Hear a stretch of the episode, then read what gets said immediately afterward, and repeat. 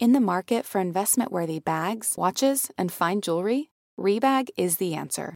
Rebag is a luxury resale platform where each piece is carefully inspected by experts to ensure quality and authenticity. Use Rebag to buy and sell finds from the world's top brands, including Louis Vuitton, Chanel, and Cartier. Head to Rebag.com to get 5% off your first purchase with code REBAGNEW. Shop today at Rebag.com. That's R E B A G.com. And use promo code REBAGNEW for 5% off your first purchase. Betches Media presents Donald Trump was a, a stain on our country. I'm someone's daughter, too. That's what I do. So help me God. Congratulations, Mr. President. The Betches Sup Podcast. Mr. Vice President, I'm speaking. Hello, I'm Amanda Duberman. I'm Kaitlin Byrd. And this is the Betches Sup podcast, where C SPAN meets the group chat to help you process and laugh at the biggest topics in U.S. news and politics. Alise is probably going to be joining us shortly. She is getting vaxxed, she's getting jabbed. As you can imagine, it is not a seamless process in this here city quite yet. So we will see, but we're thrilled that she is getting inoculated, of course. And you got, we were just talking, you got yours too. I think me and Sammy are the lone holdouts. We're yeah. not holding out, to be clear.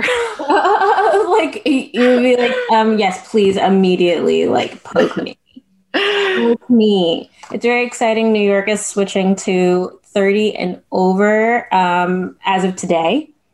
You can you can get um, you know a, a, shot if you are 30 years old or over, and it's going to be 16 and over starting April 6th. Yeah, very exciting. Um, so it's really exciting. I got it because um, they're trying to reach underserved communities. Turns out I'm quite brown. um, and they were like, wow. Found these- ya. Oops. Amazing. Um, so I they they opened up a center in um, Bed-Stuy and not far from my house and I like apparently I walked in to do an appointment and it was empty. It was like completely empty. I was the only person making an appointment. And then they came upstairs and like, we've got 160 doses. So um, I gotta get used. And I was like, Amazing. oh, well, I guess I'll just just stick me with a needle, I guess. And that's what happened. It's stories like that that make like the rest of us just loiter around hoping for that. But it's like the, the, the like Willy Wonka golden ticket. You just not everybody's gonna get one. But now everybody can get one. Yeah, I'm making Almost. an appointment. I think we're, getting, we're getting there, you guys. Herd immunity is tantalizingly close, which means everybody continue holding on for a little bit longer under these protocols and maybe don't get wild until like please don't get wild yet yeah please don't get wild until we we've hit a place where it's going to be a little bit safer for the people who can't uh, receive vaccines because they're immune compromised because they have other issues that prevent them from getting vaccinations because they might be allergic to materials inside the vaccines. And people who can at least create some level of herd immunity so that we were not passing on variants and other things to each other. Yes. So that's the key, guys. Just a little bit longer, and then we can, I guess, get back to our miserable lives as they were before. Yeah, that's true. It's like the fact that there are so many variants out there is like a good reason to keep social distancing. Like now is the time because if we can like the variants get stronger the more people they infect. So if we can like stop them from making us all sick as they're still bubbling up, like that's that's it. Then we're good for later in the year. Otherwise we're fucked for another year. Also, breathing on each other is just so gross now. Yes, I agree. Like let's not get close to each other and like breathe on each other ever again. Yeah. I feel I feel like this is just like I'm I'm just gonna continue doing it anyway. Which totally. like no way. That's yeah. gross. Tomorrow's episode, we're gonna talk a lot about like some things from the pandemic that we want to hold on to, some things that are good to go, and we will we're gonna get into all of that fun stuff. Today we're gonna start with um, so the first two days of the Derek Chauvin trial have seen very emotional testimony from witnesses on the scene that Memorial Day uh, a highlight yesterday. I don't know if it's highlight, but it was definitely a really compelling testimony. Was more from Donald Williams. He was a witness who was on the scene. He's also a martial artist. He witnessed the entire situation. The martial artist part is relevant because he knew what he was watching. Um, the the defense is using a lot of rationalization that Derek Chauvin was doing what he was trained to do. But we here are several witnesses. One is a first responder, the 911 dispatcher, another the mixed martial artist who are saying, "No, you're not you're not trained to do that. You're not trained to do that."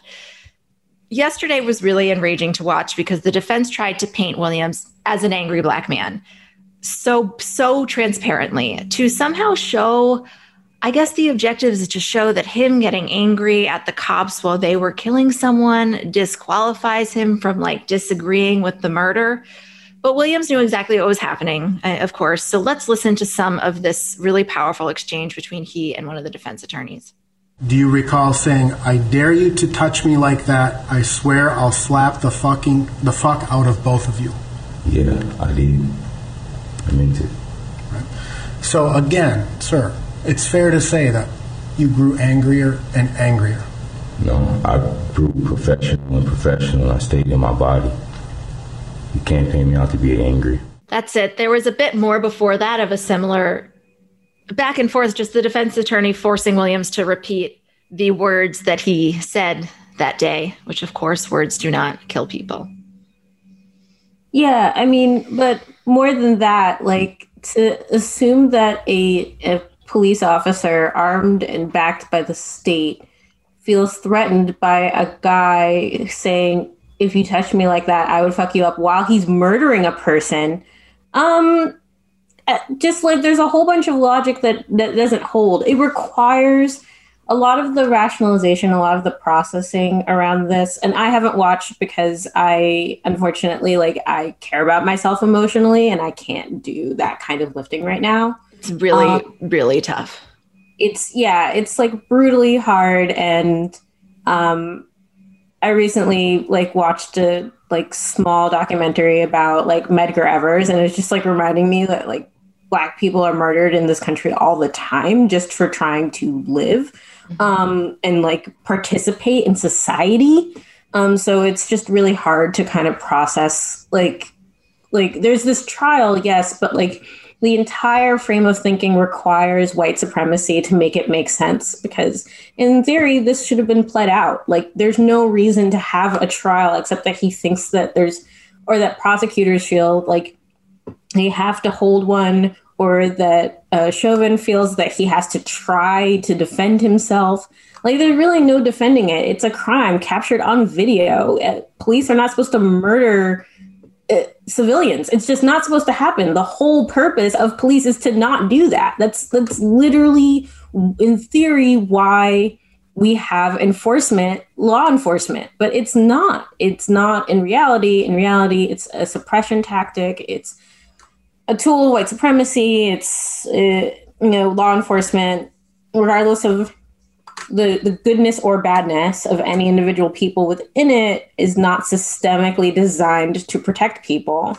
And I think fundamentally you you get that same reasoning when you watch his defense, which basically rests on the idea that he had a right to murder, you know, George Floyd. It's it literally rests upon this idea that like there's nothing wrong. The system worked as it was supposed to. Mm-hmm. And you can't necessarily argue with that.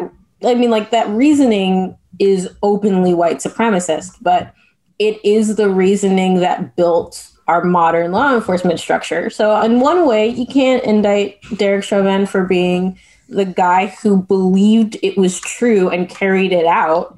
On the other hand, like it should indict our system. This should hmm. be the end of how we think about law enforcement. Um, it's not.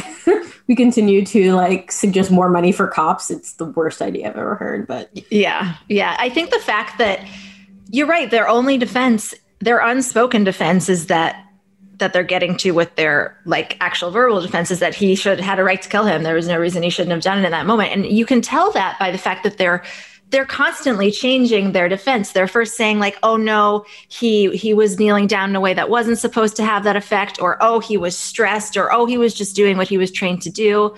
Oh, Floyd was had ingested substances. So which is it then? Which is it then? No, you kneeled on his neck and he died. We watched it.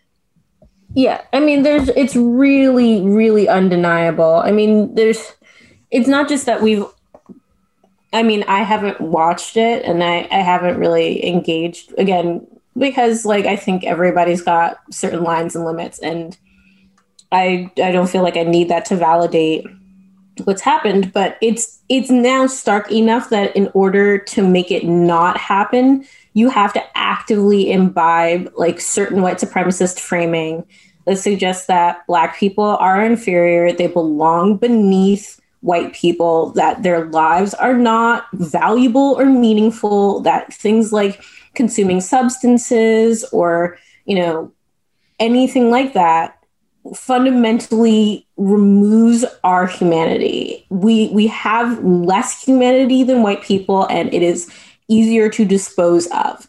I mean there's just multiple levels of tropes in there and it's important to kind of expose those and talk about what is fueling that thinking because it's just different levels of dehumanization where like you we wouldn't be having this argument if it was a white person but it would never have happened to a white person. Like we we keep having this this thing where it's like oh well more white people are killed by cops. It's like well more white people exist in the country. And as a ratio like we're you know no one assumes that like in those situations that the whiteness of the person is doing the heavy lifting as to how they ended up in that situation. Whereas mm-hmm. Black people, it's almost entirely because we exist. It is a, a way to punish our existence. Um, and this is pretty common and goes back really far. And, you know, it, it's never stopped. You know, it's, it's foundational. So when the, I think about that, yeah. As they've been saying, again, George Floyd is not in trial, so I don't want to harp on the things they're saying about him. But, you know, people will hear, oh, he had two Percocet on him. And I was joking with Sammy. I was literally, I was like, who doesn't? And that's barely a joke because do we fucking know the substance abuse crisis in this country? The amount of white people who have two Xanax on them, who have two Percocet on them, who have heroin on them, who look like nice white people. And were this to happen to them, I guess maybe it would come up in the defense, but this is two casual observers that are not educated enough. And even people that I feel like the, the messages that were being um, in June, whenever when this happened and people were trying to educate themselves, the, the, the trial prevents it's it's a totally new area. There's totally new topics that people need to be educating themselves and on guard about. And one of them is this like character assassinations. I mean, they happened right after Floyd died, but they're more relevant here. And I, I wish I've seen more media challenging them more directly and saying that they're as a result of race and like flip it around and imagine if this were a white person. Um, because the amount of times they have said he had two Percocet, he was drunk. It's like, look around. What are you talking about? Like that means nothing. That means it just the amount of people I know, and I've had I have a family member who was a heroin addict and went to jail so many times and is thriving now because he was never truly like held accountable legally. And when he was uh, our family was able to pay to have it dealt with. I mean the amount of money it took to have it dealt with so that he could have a normal life. And there's just millions and millions and millions of kids who are like this millions of people, millions of adults. And I just find it so personally disgusting that they would bring up something like that when we have an opioid crisis that is out of control. And just beyond that, the amount of casual drug use that goes on constantly that is in the top 40 that kids are dancing to on TikTok. And then in Minneapolis, you're going to go and say that he had two Percocet and he deserved to die. It's, it's so, I can't, I can't handle it. Yeah, it's it's just a, a rationalization. As most most things are are what we call ex post facto rationalization. People do things that dehumanize people of color, um, and then work backwards to find a way that it made sense. And like if you look at our country's history, there's a lot. I mean, I'm to toss out a word that everyone should look up drapetomania, which is a someone actually came up with a scientific term. Scientific. This is like, yeah, that when people say racist, size is it racist? Like, I'm just like, you guys don't know what you're talking about. But um, to describe why black people would try to flee slavery, they suggested that it was a mental disorder wanting to be free. Because how could that otherwise explain it? Mm-hmm. If they're just regular humans who are being horribly oppressed, then oh my God, then we're the bad guys. So I guess it's because they're crazy. Are these the people the same, like, oh, they're happy they're singing songs, people? Um, yeah, but I mean, it all comes from the same place, right? Which is, yeah, we've done this thing and we need to rationalize why it's okay. And so we'll pathologize everything that it's like, this is the difference when bringing up like drug use between white people and black people is that for white people, it becomes the individual white person. It becomes like, oh, what happened in their lives? What made them do this? It starts from a, an assumption that they had agency and they are people who are making decisions, but that they're not responsible for the negative decisions that they make, which is also something that's being wrapped up in this trial, right? On the other side, black people, anytime there's a mistake, it becomes, oh, that's because you're black, because you're not really human the way white people are, because you can't help yourself, because you are closer to being an animal than white people are, because you are uncivilized, because you are wild, because you are incapable of rational decision making.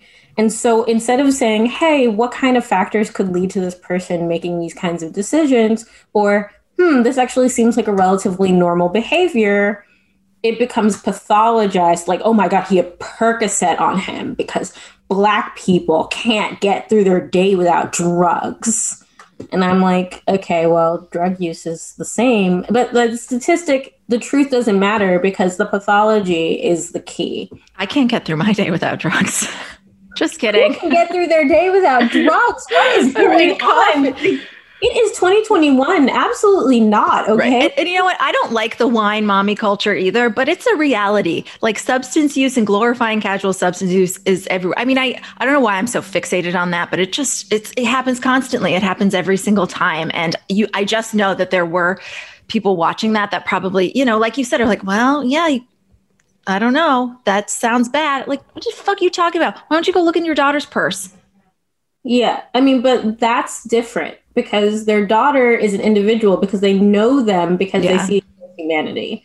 And it's really important to emphasize that they're going to do as much as they can to to emphasize the humanity of Derek Chauvin, you know, and make clear that he's just a person. And he, not only is he a person, he is family. He has, I mean, all of these things and suggest that like George Floyd was like this borderline animalistic brute, you know, and who couldn't have been controlled any other way than being murdered.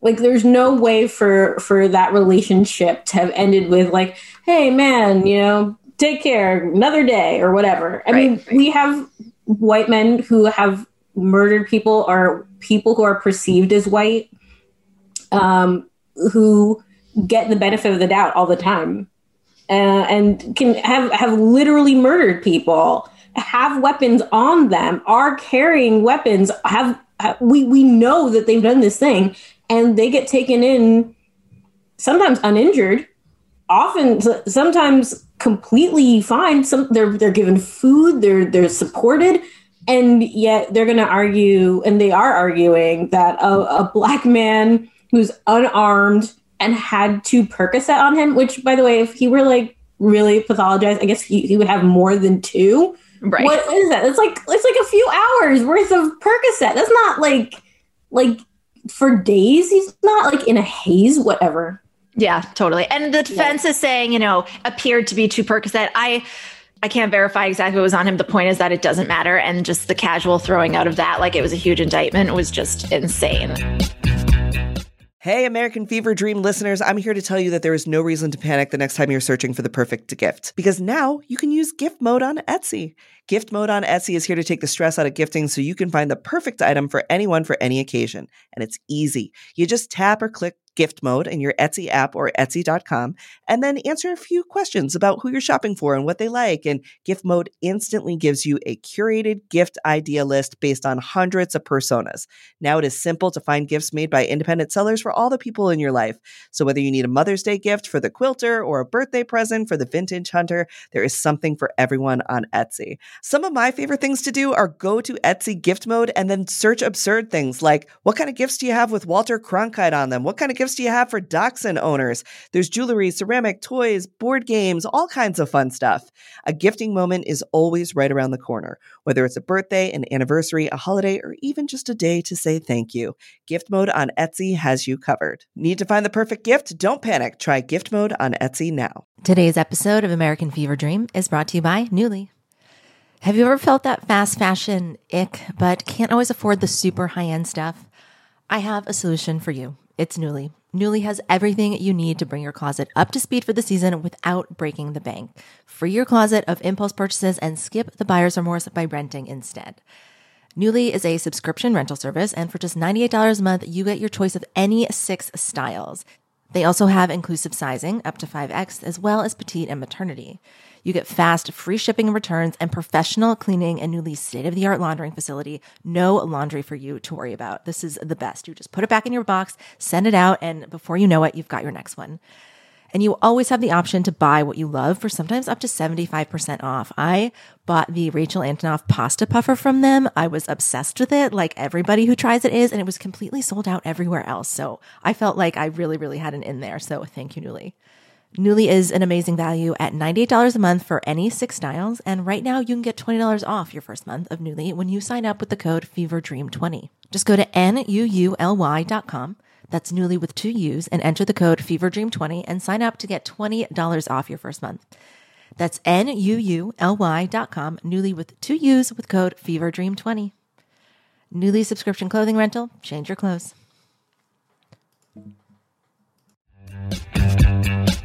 Another really difficult story for today we can't not address is that in New York City on Monday, there was a brutally violent attack on a 65 year old Asian woman in New York City. Uh, a man has been arrested for the assault and for hate crimes after beating the Filipina woman while she was on her way to church. This happened outside of a luxury apartment building in Hell's Kitchen, right by Times Square. And uh, the security guards and other persons present in the building of the lobby did nothing. They watched and then they they seemed to close the door, even though the assailant was not approaching the building. It didn't look like there was any risk that the assailant was interested in entering the building. The assailant was screamed racist things at the woman and beat her. She's severely, severely injured and she's in the hospital.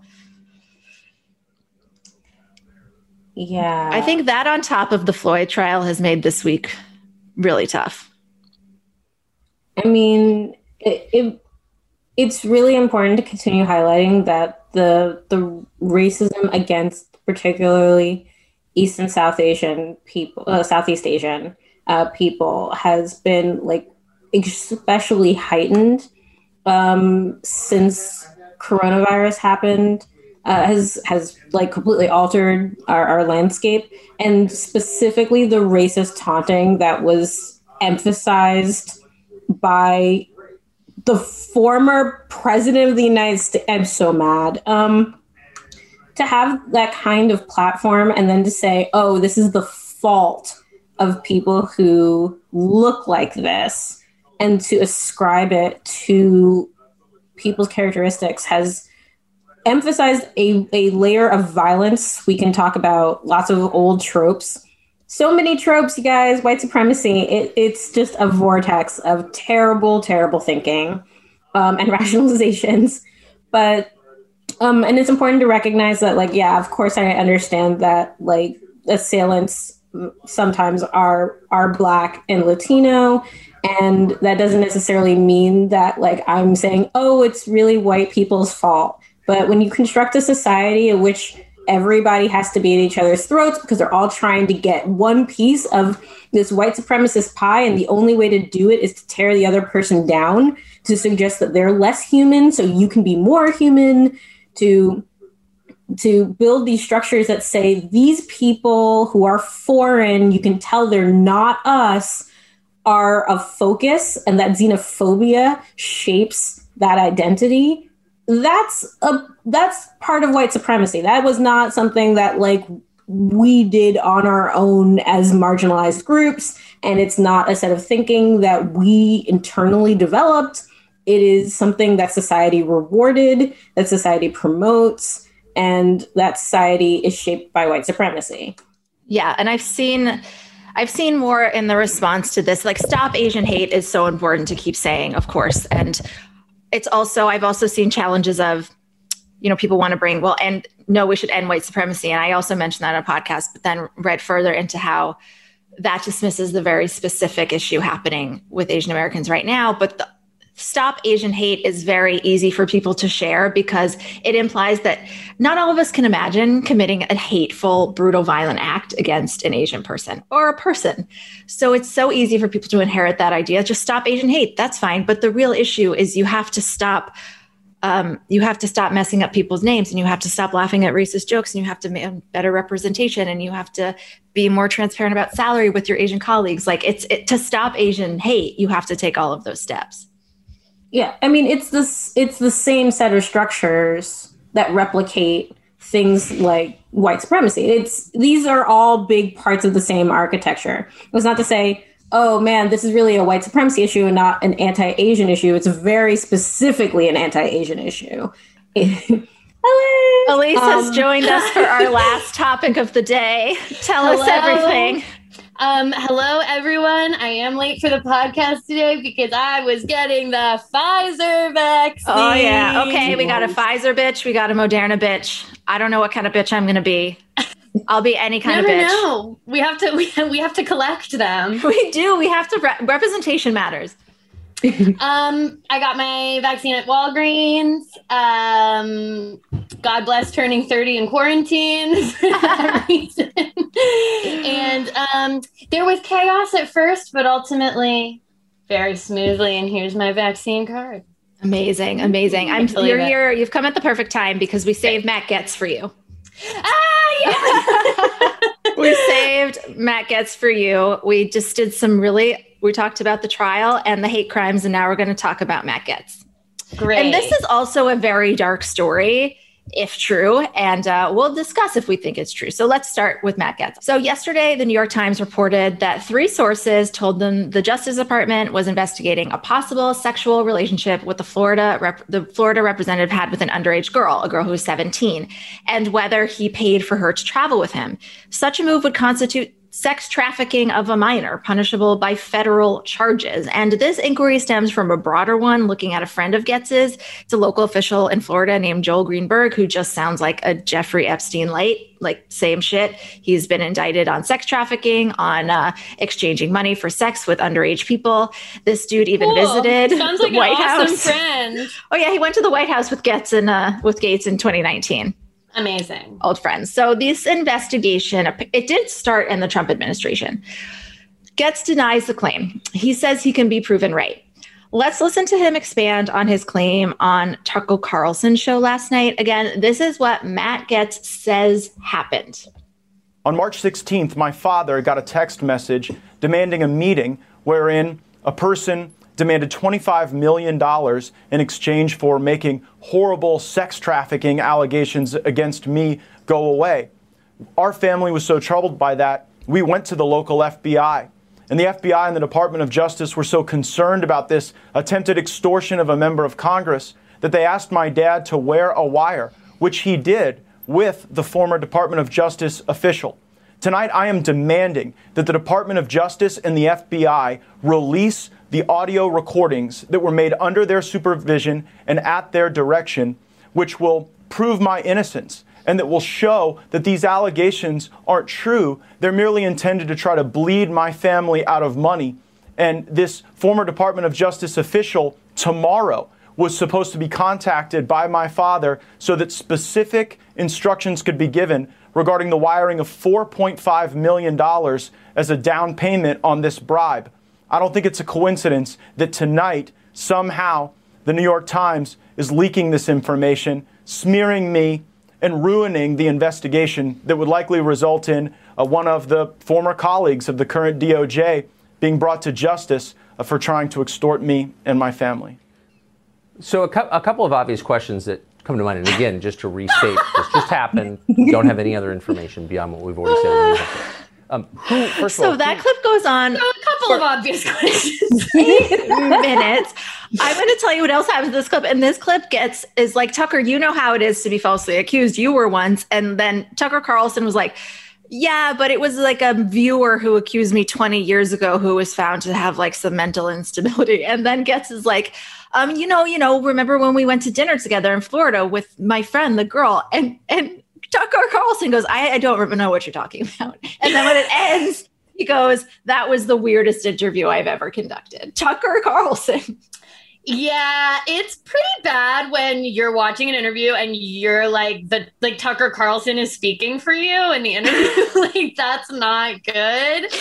Um and like when he's the reasonable person, that's a Yeah. very bad situation. And it is really funny to watch him run as far as he can from the buddy buddy shit that Matt Gaetz is trying to do in this interview. He's like he's like, Yeah, I don't think we ever had dinner, man. I don't know what you're talking about. Mark gets, is it? Yeah, Rick Mark, Gates? who- I'm sorry. I've had dinner with Rick you? Gates, but not Mark Gates. I mean, this is wild. If he has made up a very elaborate story, um, I do not think the Times. I, read the the bylines on this. I do not think the Times would publish a report like this that it did not know was at least partially true. Uh, what do we think?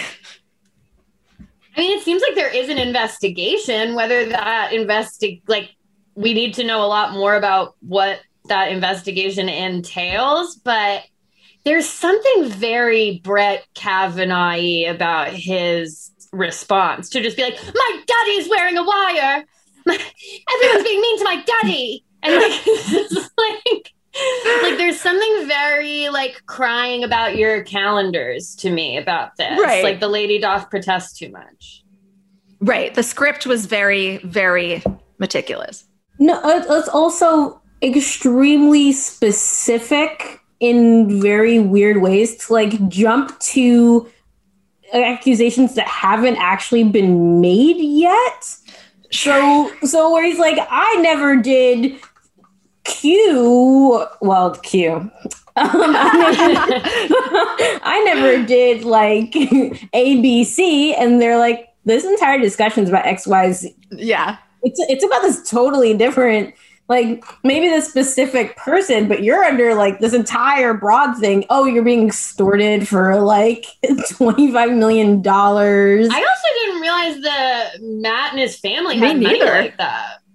I mean, most members of Congress are worth more than we immediately would think. Um, It's a very millionaires club. Yeah. The richest member of co- of the Senate. Do you guys know who it is? This is like my favorite fact. It's I know Mark it Warner. used to be It- Kelly Mommy? Loeffler. Oh, but it's Mark Warner. It's fucking Mark Warner, who Wow, like is disturbing. so wealthy. And remember last year he like went viral because he couldn't make a tuna salad sandwich. like you're eating tuna salad sandwich on white bread, and you're worth like two hundred million dollars. That's exactly why he can't Good make point. a sandwich. when has he ever? This is the first time he was like, "Oh my god, I'm in my kitchen." I usually, usually there are chefs here. Yes, Mark Warner is a Democrat from Virginia who we love. So good for Mark. This is a digression, but when I worked at a summer camp one summer, there was a kid there who was a part of the Saudi royal family. It was one of the campers. And um, my friend was his counselor on his floor. And one day he came in and he realized that this kid had not unpacked his bag because he like did not know how.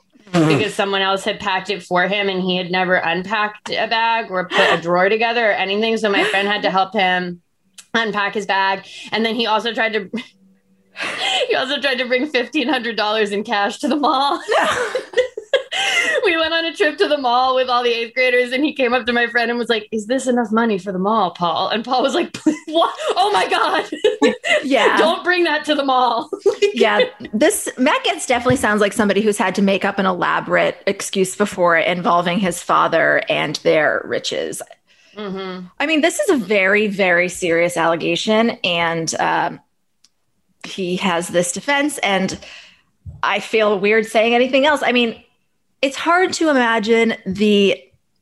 I guess you can kind of imagine in like a crazy TV show, the New York Times like maybe those sources would not have known about another investigation. But I think that the reporters, I don't know, this would be um, a devastating error on behalf of yeah, it would be very, very bad if they published it and it wasn't true. Not that that's never happened. Like that. Something has, like this would be pretty would be unprecedented. Pretty, yeah. They, they they do a lot of checking, and there is like a crossover with the the legal department before they like release something like uh United States Congressman being investigated for sex trafficking a 17 year old girl. Yeah. That feels very specific and it feels like something yeah. Definitely would have to check in on before you do that. Yes. And then it's really disturbing. Can we talk about for a second the fact that a huge chunk of the defenses of Gaetz, including his own, is that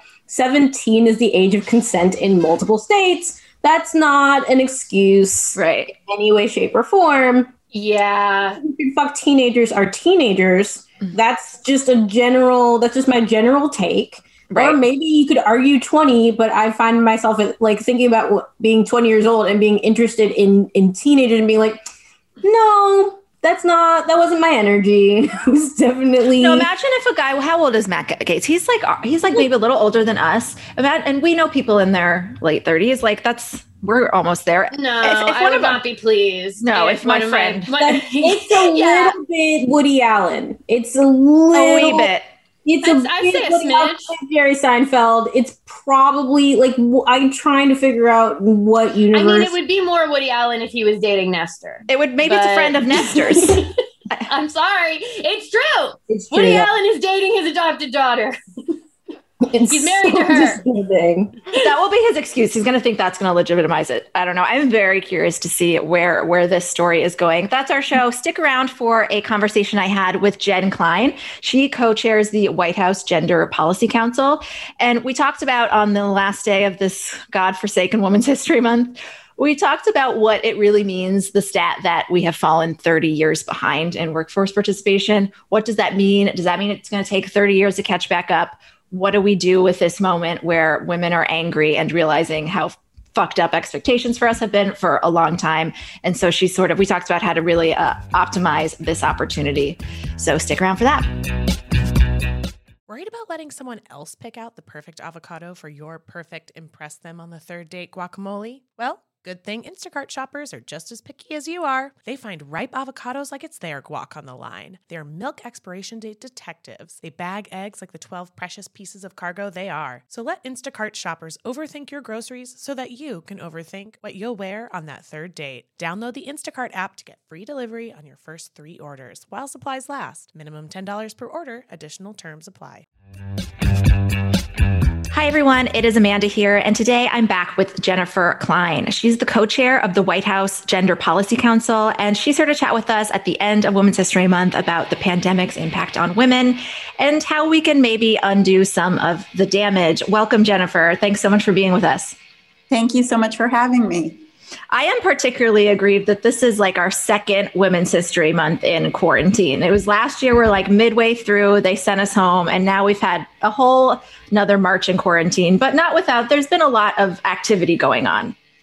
That is for sure. Um, and I think that um, this Women's History Month, a year into COVID, it's a particularly important time to both recognize the contributions that women have made throughout history, um, which is obviously one important part of the month, but also to really focus attention on the women that we don't always talk about. You know, a year into COVID, women are still contending with not only a public health crisis, but also an economic crisis. And on top of those challenges, a caregiving crisis. Mm-hmm um, you know, the, as you know, the pandemic has exacerbated barriers that have held women back, especially women of color, um, for years and made things um, more visible, but also worse, um, forcing yeah. many to leave the workforce, manage virtual schooling, um, and absorb additional caregiving responsibilities for their children, for for uh, sick and aging relatives, etc. Um,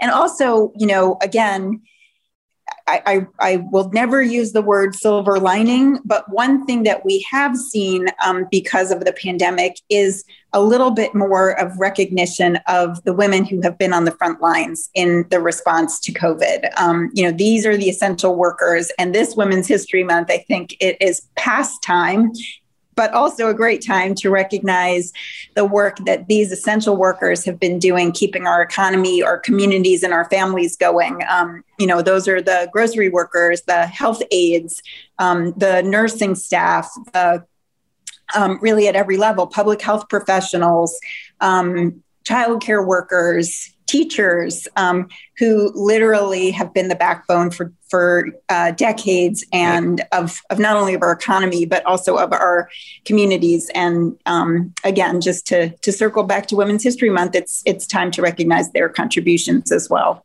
Yeah, yeah, I, I've had that sense too that it does really feel like a good opportunity now that this this crisis has exposed a lot of things that women have been very familiar with for a long time to expose them uh, more more directly and actually act on them, which the administration has already done through the American Rescue Plan. So you just talked about, and we've been talking about on the show all month, really all year, about this disproportionate impact that the pandemic has had on women. As you mentioned, from job loss to childcare challenges to leaving the workforce altogether to care for children, if people had that option with more income, and a lot of women didn't really have a financial uh, safety net, but were forced to make that choice anyway. So how does the immediate response in the the provisions in the American Rescue Plan address these issues? Is sort of my first question. And secondly, how will those provisions sort of help buoy women as we emerge from this crisis a little bit longer term? Mm-hmm. Yeah, and actually, before I before I jump into the American Rescue Plan, I I just also add that you know you've pointed out um, and and you have been over the course of this month, as you just mentioned, the job losses that have literally erased 30 years of progress that women have made in the labor force. The other thing, you know, we we marked Equal Pay Day or one of the Equal Pay Days this month. And the other thing to recognize is that in addition to the women who've literally left the workforce, um, you know, one of the things that that we pointed out on equal pay day and it bears repeating is that you know part of the the pay gap is literal discrimination. So, you know, a woman doing the same job as a man um, and ma- being paid less. But part of that are these other factors, which again, we're seeing in the pandemic.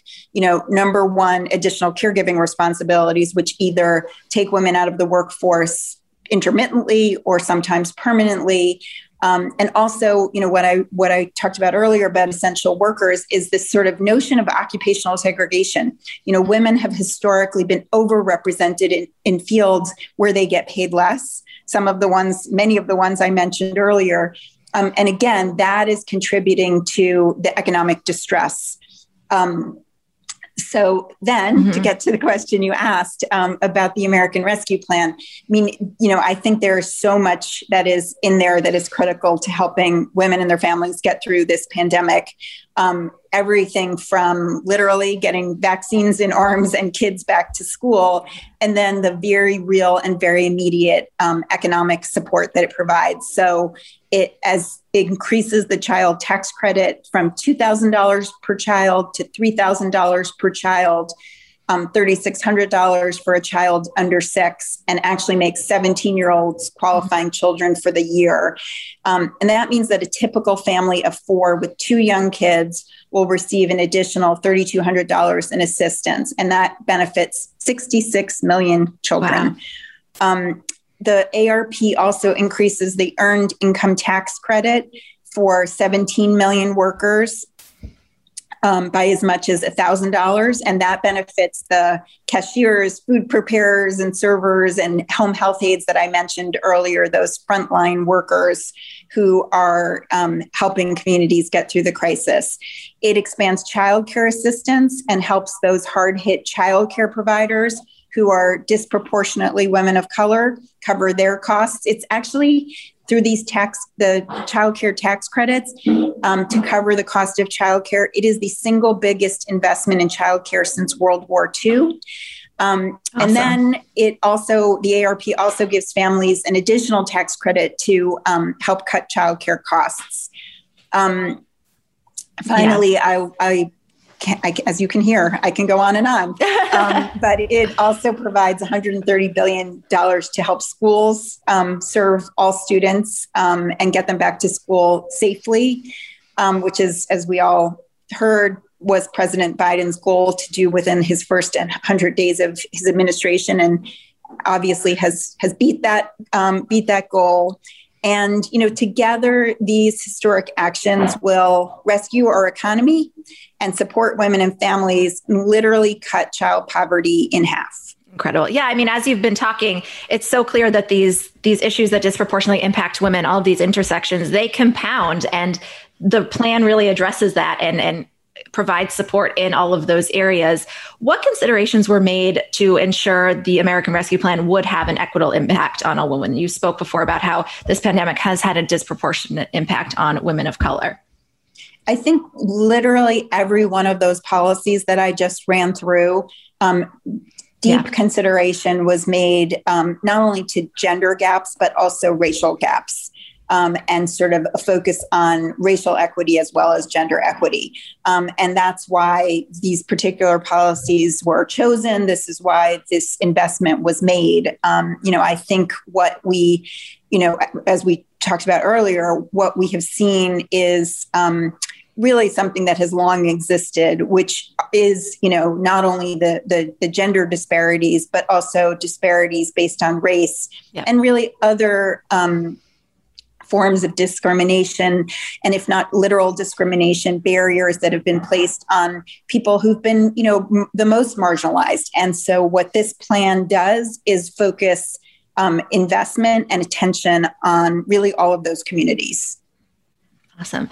You mentioned um, that women's labor force participation has now reached its lowest point in more than 30 years. I see this statistic a lot. I cite it a lot. It's really alarming, but I don't really know how to wrap my head around it. Do, does this mean we have 30 years of ground to make up again? Or can we close those gaps more efficiently as we recover from the pandemic and implement policies that will make us stronger? What is that? What does that number, that 30 years number, really mean? Yeah, I think, you know, y- you and I were talking about this earlier. I think the notion um, that, um, again, we, we both carefully avoided the use of the word opportunity. But yeah. I think the fact that, um, that this has really, this pandemic, and as I said at the outset, you know, the economic crisis that followed and the caregiving crisis that followed has laid bare um, what has long existed it made it worse, but that doesn't mean it's going to take 30 years to make it better. Um, but Great. you know what you'll see both through the American Rescue Plan and you know the additional investments um, to build back this economy better. Because what we don't need is to go back to the economy that existed before. We need a better economy, an economy that works for everybody. You're going to see over the course of the next few weeks the president making additional announcements and investments, um, calling for additional investments um, to really get at these longstanding, deep issues of inequity.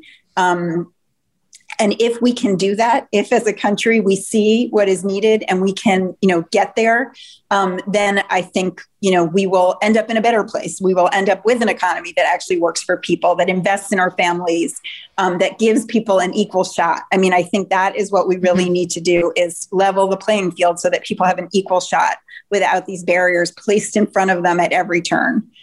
Yeah, absolutely. And finally, my last question you mentioned uh, straight up gender discrimination as well as a concern that the administration wants to address. What else, when it comes to this, can we expect the White House to prioritize in the coming year? Specifically, um, I've seen some activity and some encouragement for Congress to act on the Paycheck Fairness Act yeah, I would say that's that's number one on the agenda um, is is to do exactly that, enact the Paycheck Fairness Act, and the president would love to sign that piece of legislation. So he spoke about it on Equal Pay Day, and you will hear him talking about it in the future.